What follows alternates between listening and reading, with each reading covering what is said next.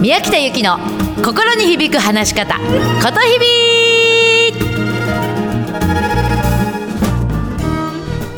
おはようございます。ことひびの宮北由紀です。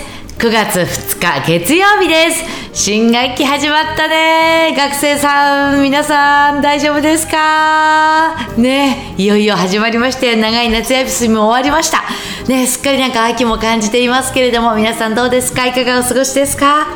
さあ今日はですねたくさんまたご質問いただいている中でもあやっぱり多いなって思う質問を今日2つお答えします。まず1つはね人前で頭が白くならない方法を教えてくださいって。やっぱり多いんだよね。頭が白くなっちゃったらどうしようって。この前もちょっと白くなっちゃってって。うん。でねえー、っとまず頭が白くならないためにもですねやっぱりね、事前に練習はしてもらいたいのよ。よくね、ぶっつけ本番でなんとなく、なんとなく、なんとなく、なんとかなるだろうって言って話す人いるんだけど、なんとかならないのね。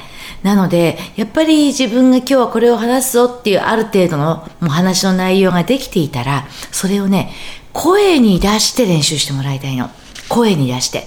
で、声に出している状態だったらば、例えば歩きながらとか、お風呂に入っている時とか、そういう時にブツブツブツブツ言ってもらっていいから。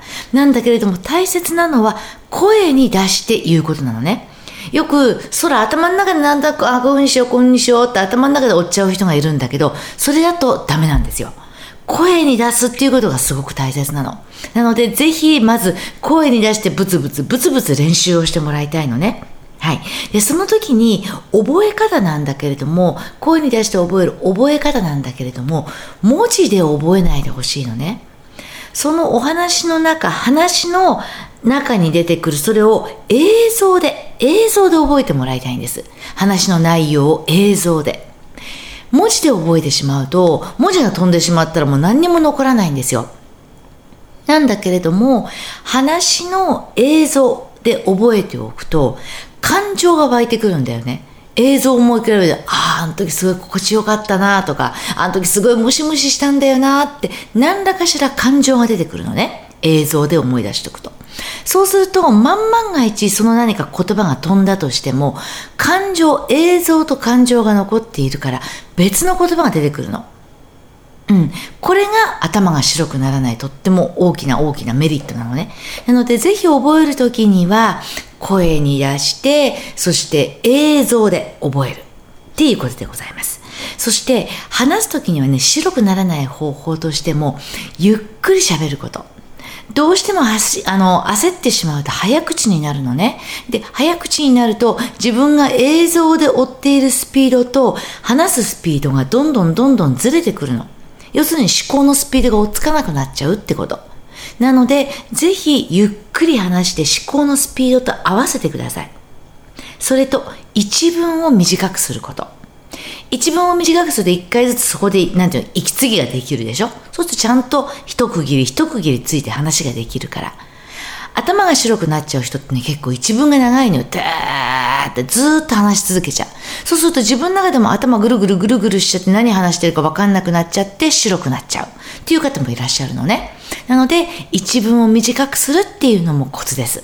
なので、えーと、ぜひこんな形で、えー、白くならない方法を試してみてください。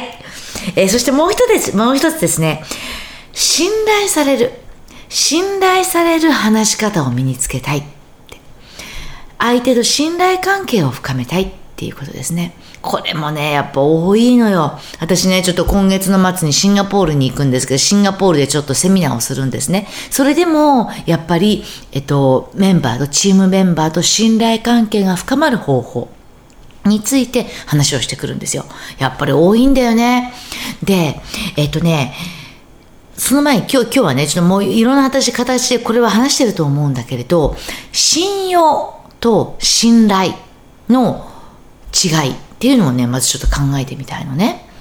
信用っていうのは、まあ、この人は私にとって悪いことはしないだろう程度の消極的な人間関係なんです。あ、この人信用できるなって。まあ間違ってないだろうなっていうぐらい。それに対して信頼っていうのは、この人、私の味方になってくれるなっ。という積極的な意味合いなんですよ。ということは当然皆さん信頼関係を深めたいよね。あ、この人絶対私の味方になってくれるわ。うん、でね、あのー、ちょっと前にね、あのー、こんなことがあったんだけれども、あの、実家に帰ったんですよ、私。で、実家にいる母にね、あ、ちょっとなんかお菓子でも買ってこうと思って、あの、近く、お菓子、あの、お菓子屋さんに寄ったわけ。で、こういろんなお菓子が、こう和菓子が並んでて、で、私が、あのー、質問をしたわけ。で、その時に店員さんに、あの、80手前の母なんですけれども、どこら辺がいいですかね？って言ったら、あ、それぐらいのお母様でしたら、こういうのがおすすめだと思います。っていうふうに言うわけ。で、私が、ああ、そうですか。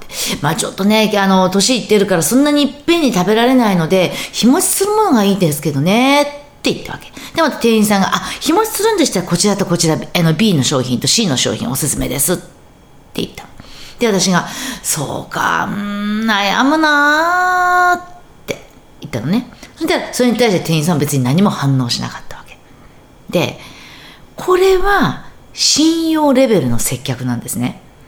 いいんだよ。全然悪くないんだよ、この店員さん。なんだけれども、間違ったことは言ってないなと。80手前の母にこういうお菓子はおすすめです。間違ってないよね。で、賞味期限が長めだったらこちらがおすすめです。間違ってないのよ。だから信用できるわけよ。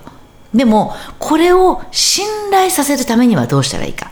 これが今日言いたいことね。信頼される3つの方法。これを例題にして話すからね。ポイントが3つあります。まず1つが共感するっていうことなんです。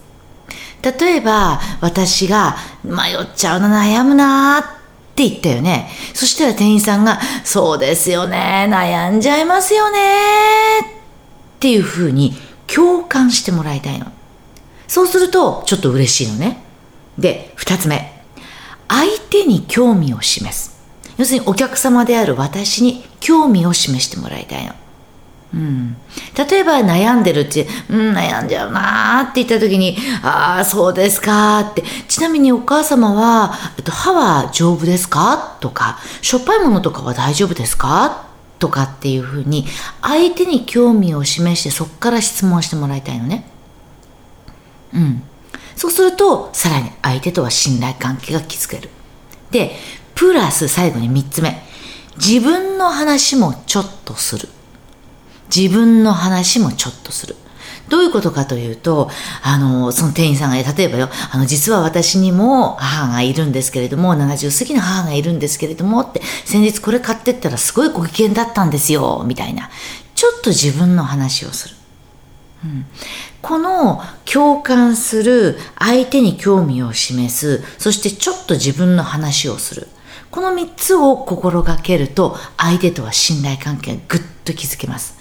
なので、ぜひちょっとこうやって相手と信用のさらに上の信頼関係っていうのを深めてみてください。お願いいたします。でさ、あのさ、そうそう、あのー、私さ、こう前ずっとまあ1ヶ月以上こうやって15分、何かしらこう話し方のスキルっていうことをこうやってお届けしてますよね。そした時にね、うちの生徒で面白い人がいたの。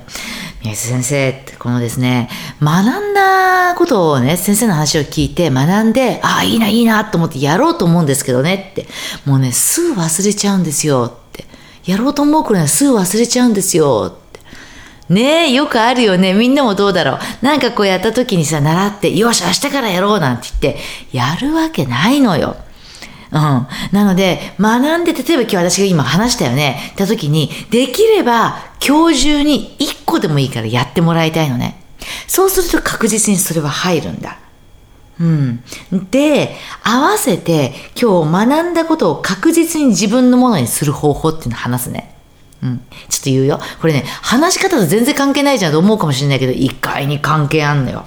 まず、一つ目。えっと、まず皆さんが今何か学んでることありますか？ちょっと書き、あの、なんか思い浮かべてみてもらえる？例えば英会話習ってますとか、ヨガに行ってますとか。うん、で、その中で確実に自分のものにしたい具体的なことを一つ挙げてきてください。ね、例えばヨガとかなんとかですね。で、次、2番目。それを自分のものにしたその先はどういう状態ですか？イメージしてもらいたいよね。その先。例えば私が英会話をものにしました。英会話をものにしたらその先どうなりますか？で、その先にあるもの、それは何のためにやるんですか？って考えるね。で、A のため、何とかのためってなるよね。で、次、A は何のためにやるんですか？えて。そうすると B のため。で、次、B は何のためにやるんですか？え、それは C のため。と、何のためにをね、3回繰り返してもらいたいの。そしてそこからまた逆算して、だから今私は学んでいることを確実に自分のものにしたいんだっていうふうにしてつなげるのね。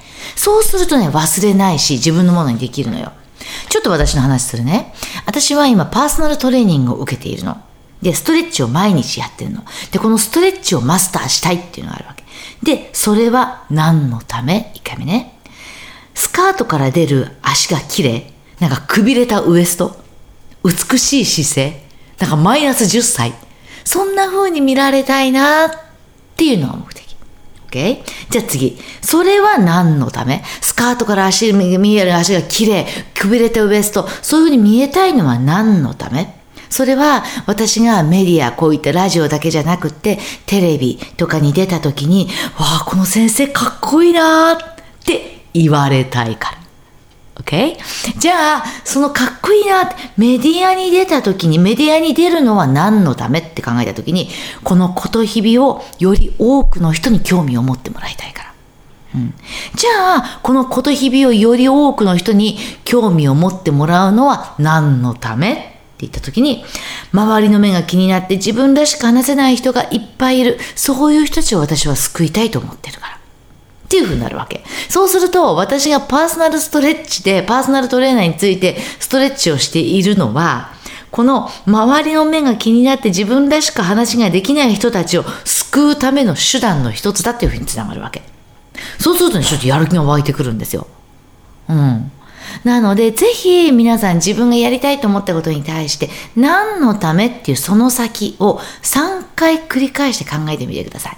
そうすると確実に自分のものにできると思います。はい。さあ、それではですね、今日の心に響く一曲でございます。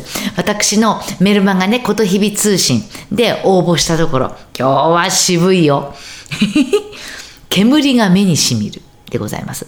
でね、私これね、久しぶりに聞いたんだけれどさ、これね、歌詞の中にね、恋すればみんな盲目になるんだよ気持ちが盛り上がって、燃え上がっている時は、その煙で目がかすむんだ。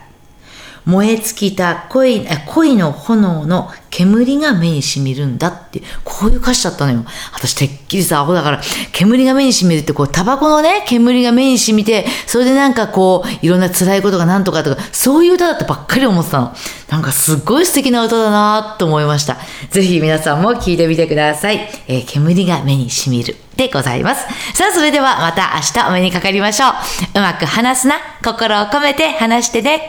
こと日々の宮北ゆきでした。じゃあねまたね Ding!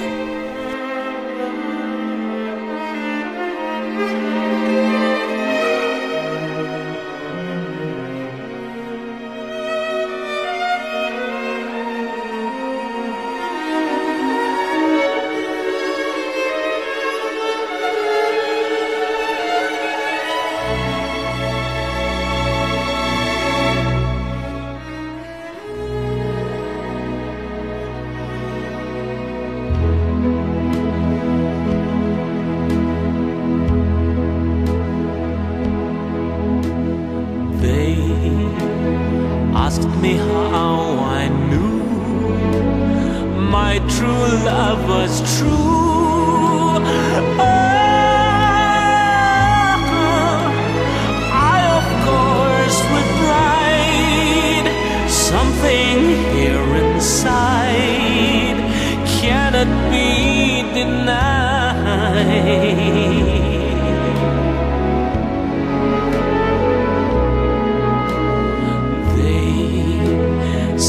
someday